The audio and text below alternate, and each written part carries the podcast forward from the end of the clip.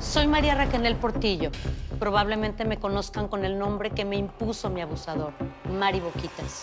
Cuando apenas tenía 15 años, me casé con Sergio Andrade, el exitoso productor que lanzó la carrera de Gloria Trevi y que resultó ser un abusador sin escrúpulos. Voy a contar esa historia por primera vez sin interrupciones. No vengo a contar mi versión, vengo a contar mi historia.